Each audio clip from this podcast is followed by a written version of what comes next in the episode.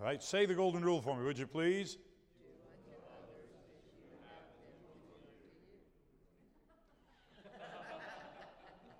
I, I thought this was a King James church. Y'all switch Bibles on me? Open your Bibles to Matthew chapter 7. Matthew, the seventh chapter. That's what you learned in school. You must have gone to a public school. You don't learn any of that in the public school now. I'm glad you're here. Love being in Florida. Love getting to meet people last night and this morning. It's a wonderful church.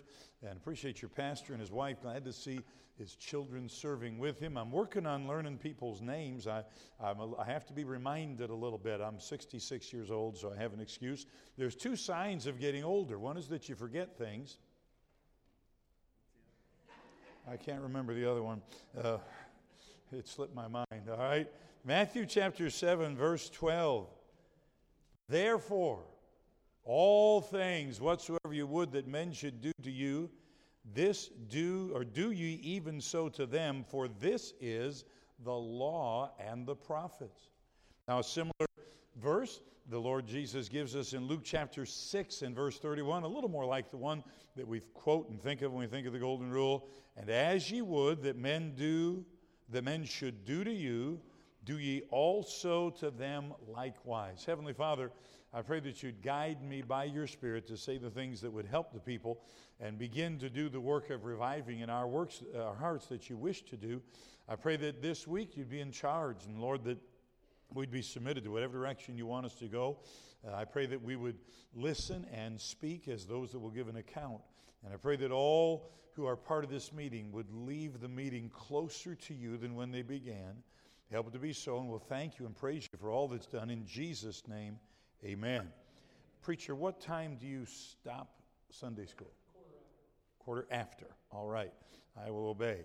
I am, uh, my motto as I get older in preaching is if you can't be good, be short.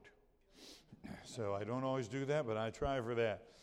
In 1903, a man started a retail store in Kemmerer, Wyoming.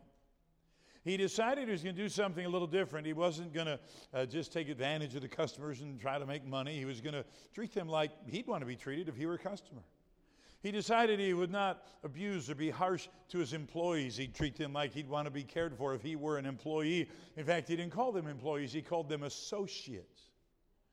The store in Kemmerer, Wyoming was called J.C. Penney.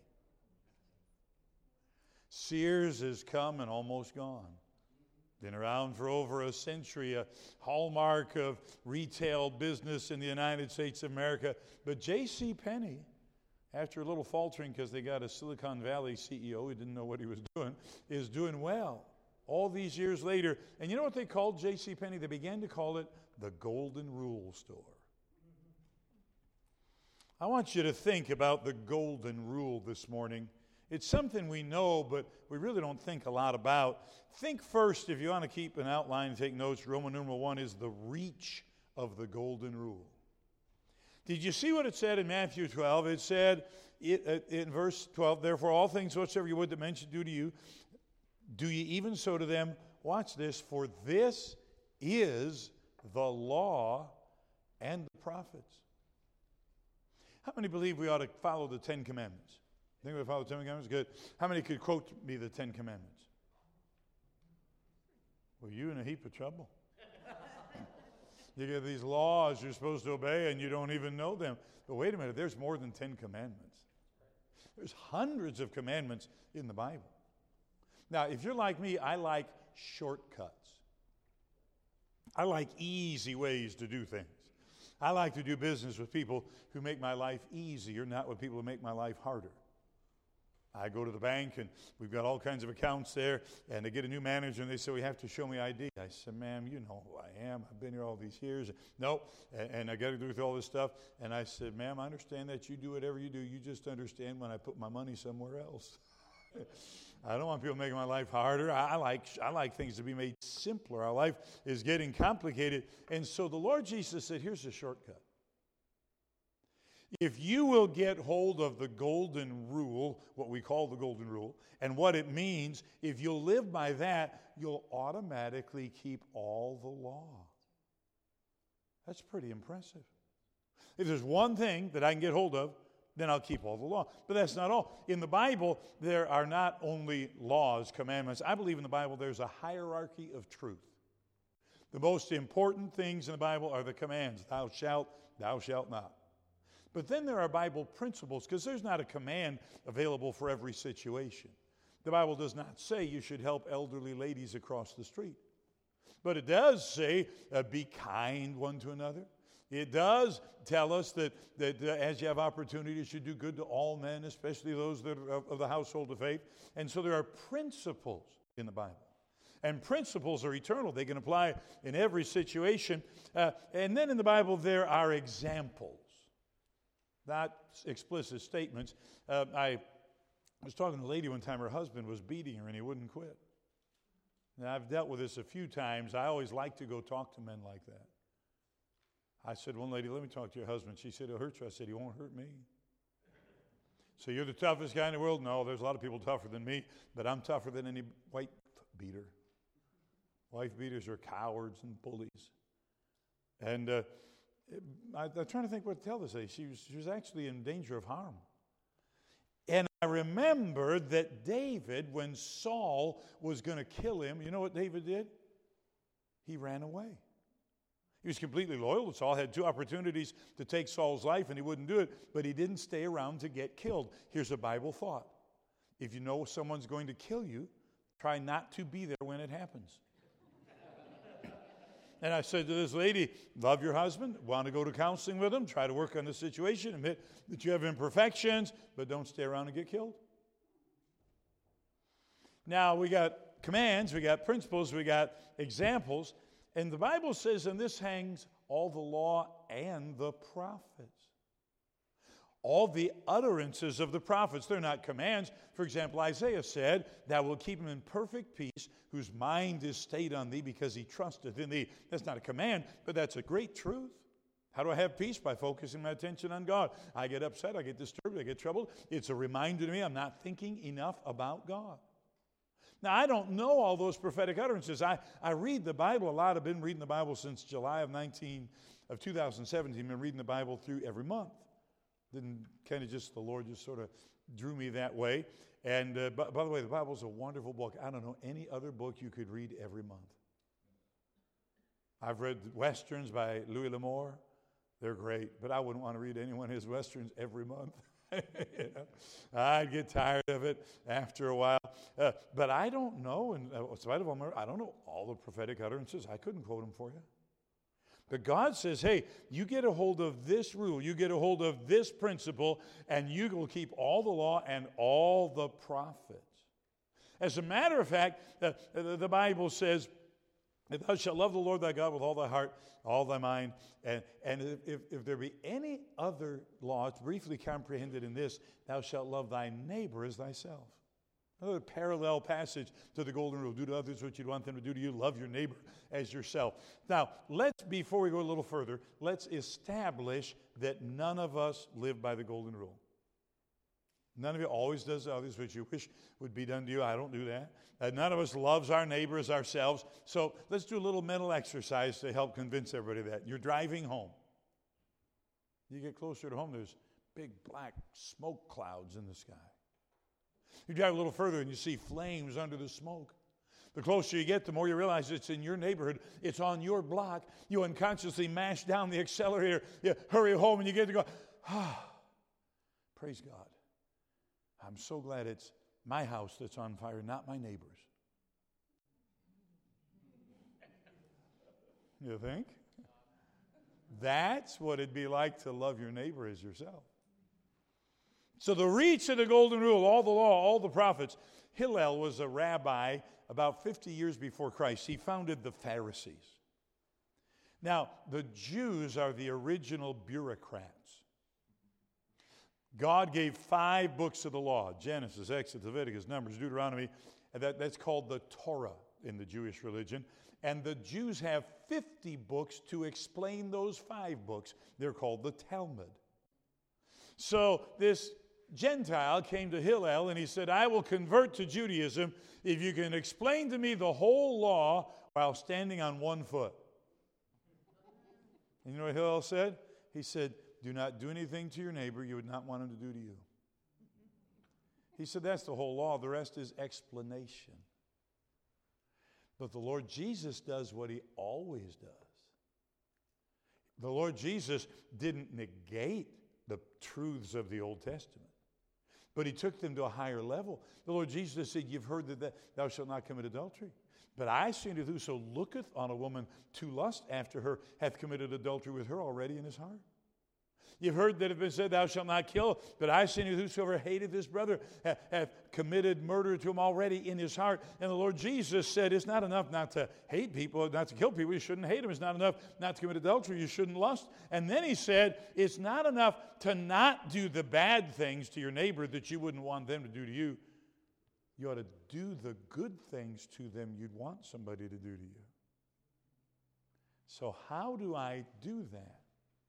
We think of the reach of the Golden Rule. Think a little bit of the requirements of the Golden Rule. What is going to have to happen in my mind and heart if I'm going to keep the Golden Rule? Number one, it would require me to be aware. I appreciate your pastor stood up and he told you to pray for some people in the church. He did it again last night. He's making you aware of their needs and of their circumstances. The Bible says, bear one another's burdens and so fulfill the law of Christ. Most of us go through life with blinders on.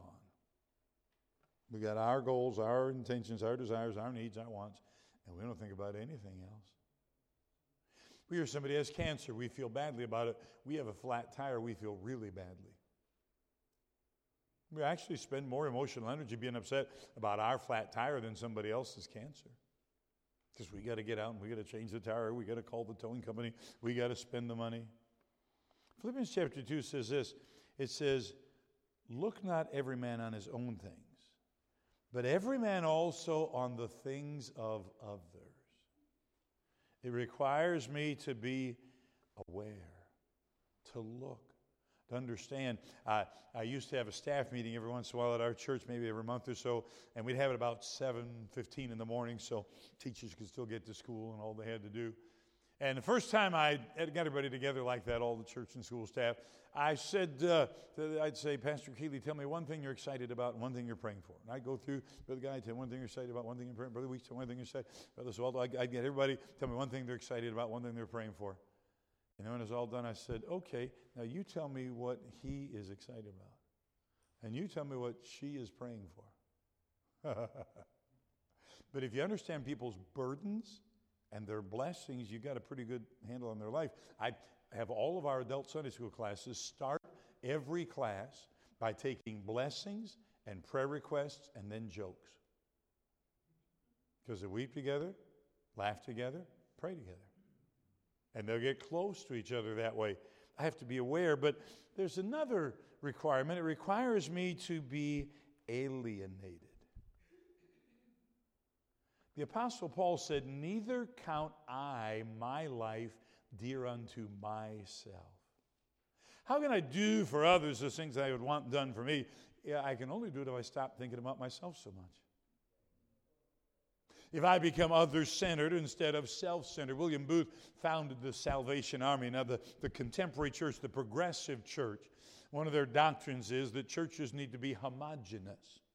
You need to have a target audience, and all of them tend to target young, upwardly, upwardly mobile professionals.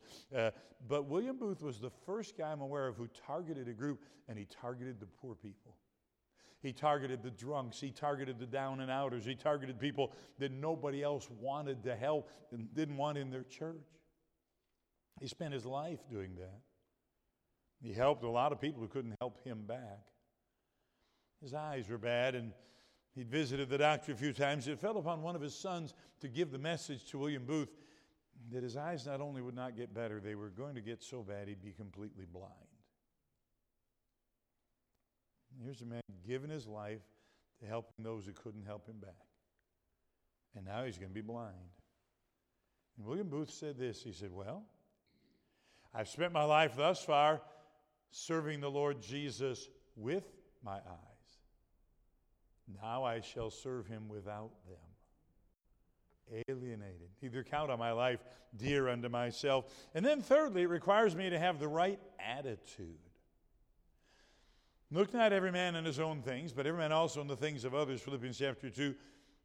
Next verse says, Let nothing be done through strife or vain glory, but in lowliness of mind, watch this, let each esteem other better than themselves. Look at the other person as being better than you. There's one piece of tres leche left. You take it, it's all right. Our daughter Carissa was five before our daughter Katie was born. So she was an only child those years, and it's hard to teach an only child to share. Nobody else wants her toys. But she has cousins, twins, that are about nine years, nine months older than her, and they're going to come over one night. So we're trying to practice to get Krista ready to share. Now, Krista, if Katrina and Christina come and they want the doll you're playing with, why don't you be real nice and real sweet? And she would do great. We'd say, I'm, I'm Christina. I want that doll. And she'd smile and hand it over, and she'd say, You can have it. She did great in practice. then the twins came over. Doug and Kathy and Christy and I were playing Rook in the other room. I think that's Baptist Bridge. I'm not sure. Uh, we were playing Rook, and uh, and we heard, "No, it's mine. You can't have it." we walked in the room. Carissa, remember what we practiced? you can have it. Paul Harvey used to be on the radio. Always had intriguing stories. The rest of the story with Paul Harvey. He told a story one day of this older lady in a Mercedes went to a busy store parking lot and waited patiently until a decent spot opened up. She waited while the person put their packages in the car. She waited while they got in the car. She waited while they, I don't know, what, what do people do once they're in the car and you're waiting for them to leave the parking spot? They sit there for 20 minutes, you know. It's not an airplane. You don't have a 140 checklist point. Just get out of there. But uh, Finally, this car started to back out, and just when she's going to go in that spot she's been waiting for so long, this young kid in the Corvette zips in and grabs her spot. And she was offended. She opened the window. She said, Hey, you can't do that. That's my spot. He barely looked back. He said, Sorry, lady. That's how it is when you're young and fast. But he hadn't taken too many more steps before he heard, and she had rammed her Mercedes into the back of his Corvette. Corvettes are usually made of fiberglass. Mercedes are made of sterner stuff. His car fared the worst in that encounter, and he was mortified. Car was the biggest possession in his life. He said, You can't do that. That's my car. And she barely slowed down as she said, Sorry, Sonny, that's how it is when you're old and rich. now, we like that story because it appeals to our flesh. But the Bible says that's not the right attitude. Let each esteem other better than themselves. I preached at a church in Roanoke, Virginia, and in the church was an evangelist that I just vaguely heard of. I was talking to him before the service, and he was he was kind of talking. He said, "Yeah, I was at a church the other day." He said, "I went and I was going to preach in Sunday school, not in church." And I sat down in the auditorium. He said, "This guy came up and he said, "You're sitting in my seat." I said, I don't see your name on it. He said, Well, I always sit there. I said, Well, you're not sitting there today. And then the evangelist said to me, You should have seen his face when I got up to preach. Yeah, I bet that guy really had revival. and I said to the evangelist, Well, imagine how he would have responded if you had graciously got up and said, Oh, you can sit there, I'll sit somewhere else. And then you got up to preach. And here's what he said Oh, I never thought about that. Most of us never think about that. Have to have the right attitude, but let me give you one more requirement. You have to be aware, you have to be alienated, you have to have the right attitude. But if you will take what I'm telling you from the Bible today, and if you will work really hard, if you'll do it your very best, if you give it everything that you have, I promise you that you will fail. because the Lord Jesus said, Without me, you can do nothing. So it requires you to be anointed, to be filled with the Spirit, to be walking in the Spirit. I, I, won't get into detail about it. I used to struggle to try to understand the distinctions between walking in the Spirit and being filled with the Spirit and uh, uh, being crucified with Christ and abiding in Christ. And I'll tell you what I think I think they're all the same. You're either depending on yourself or you're depending on the Lord. Lord, help me. Help me to live by the golden rule today.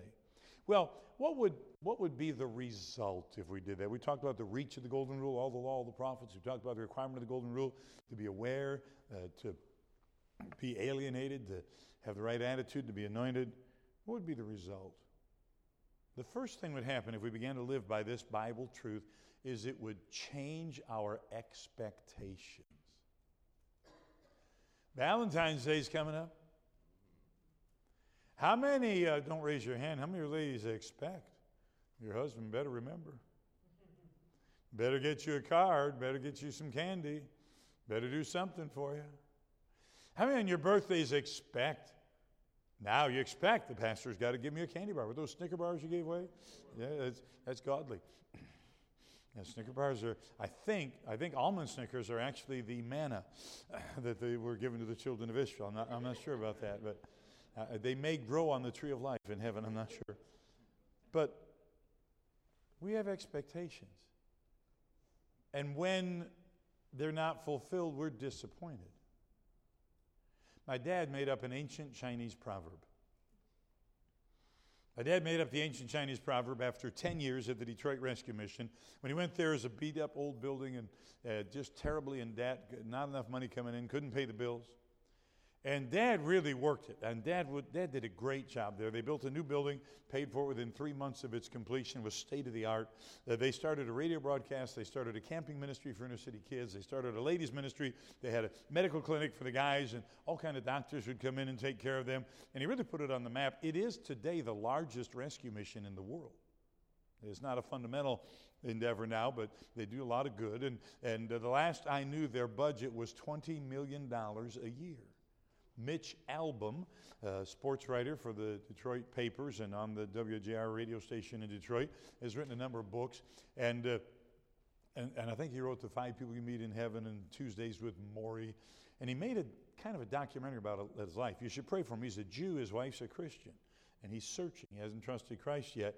But, but in this story about himself, he checks himself. The, the, the documentary film is called Have a Little Faith. My wife saw it on the Hallmark channel once we'd heard about it and recorded it. And you'll see Mitch Albom walking in, or his the guy playing his part, to the mission my dad built. Big sign over 3rd Avenue in Detroit saying, Christ died for our sins.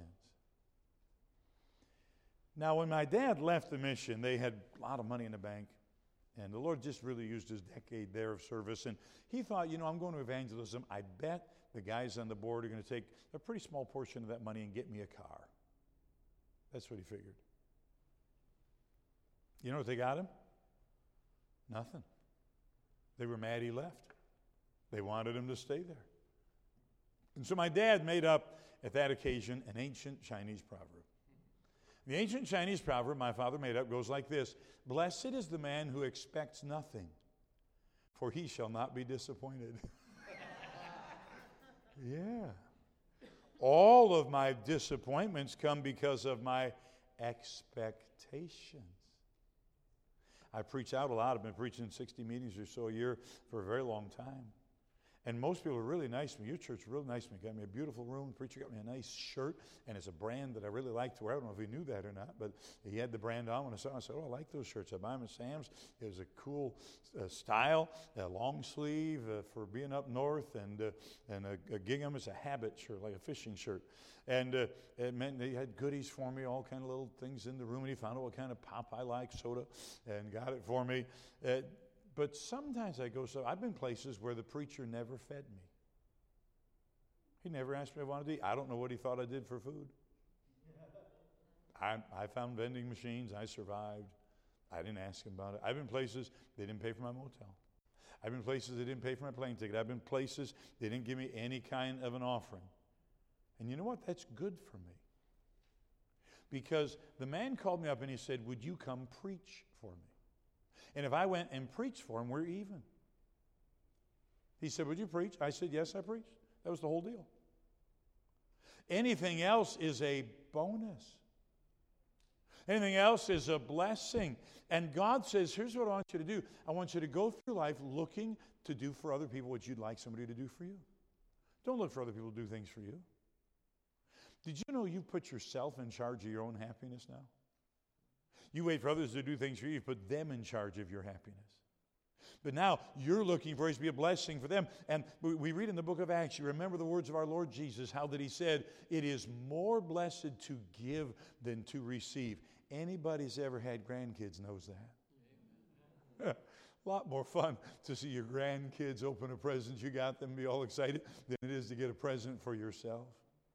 It'll change your expectations. And then, because of that, it'll change your enjoyment. That's the second result. Read a survey about what made people happy. Some happy people were rich, some happy people were poor, some unhappy people were rich, some unhappy people were poor, healthy, sick, didn't matter. But they found one thing that made a big difference in people's level of happiness, and it was the level of their expectation. The less you expect, the more you enjoy life. There's a syndrome out there, it's called the pretty girl syndrome. Here's a little girl, she's beautiful.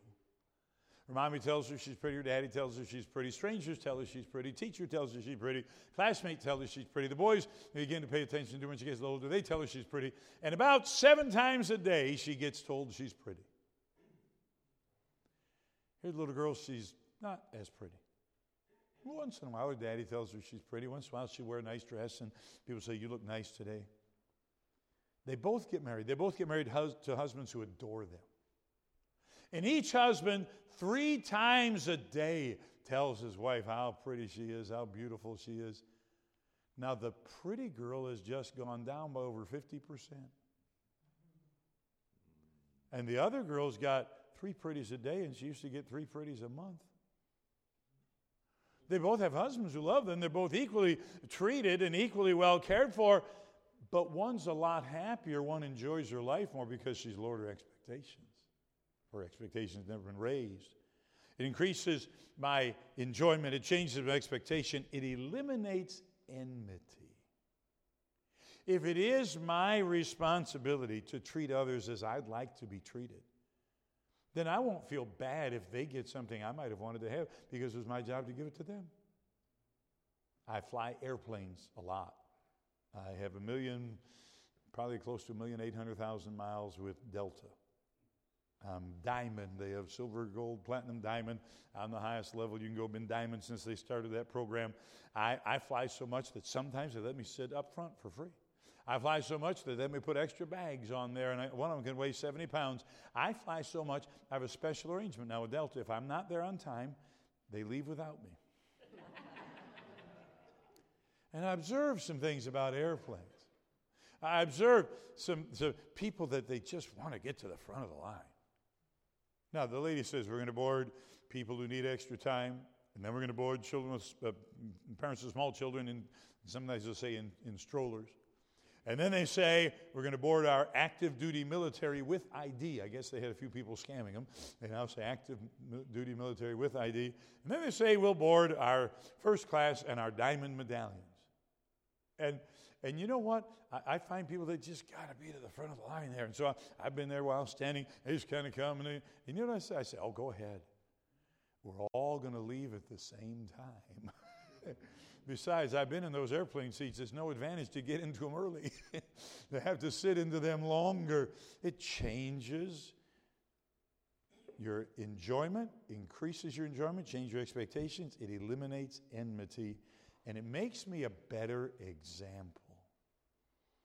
John F. Kennedy in 1963 stood outside the University of Alabama, which was a segregated institution. George Wallace later repented of his wrong attitude about race and did so publicly and apologized. But at that time, you know what he said? Segregation today, segregation tomorrow, segregation forever. And John F. Kennedy stood up in front of that segregated college that he was requiring to become integrated because they took federal funds. And he said, The heart of the question is Are we going to treat our fellow man as we want to be treated? It's real simple. It answers all of those kinds of questions. It Makes us a better example. This uh, little story is kind of special to me because I have a nephew who has Down syndrome. If you look at one of my CDs out there, the one with my, my bald face on it, uh, you'll see on the back a picture of Clint. Clint would listen to my original CD every Sunday night after church and sing to it. And his mom said it's a real worship experience around. Clint's great. He's probably 30, uh, now, something like that, and uh, a tremendous guy. He, he was sitting in his dad's church a while back, and this lady was going to sing a solo, but the introduction was longer than he thought it should be, and he said, Sing it, Hot Lips. Uh, but anyway, there's this Down syndrome boy in school. He was mainstream. They used to do that more. They put him in the regular classes.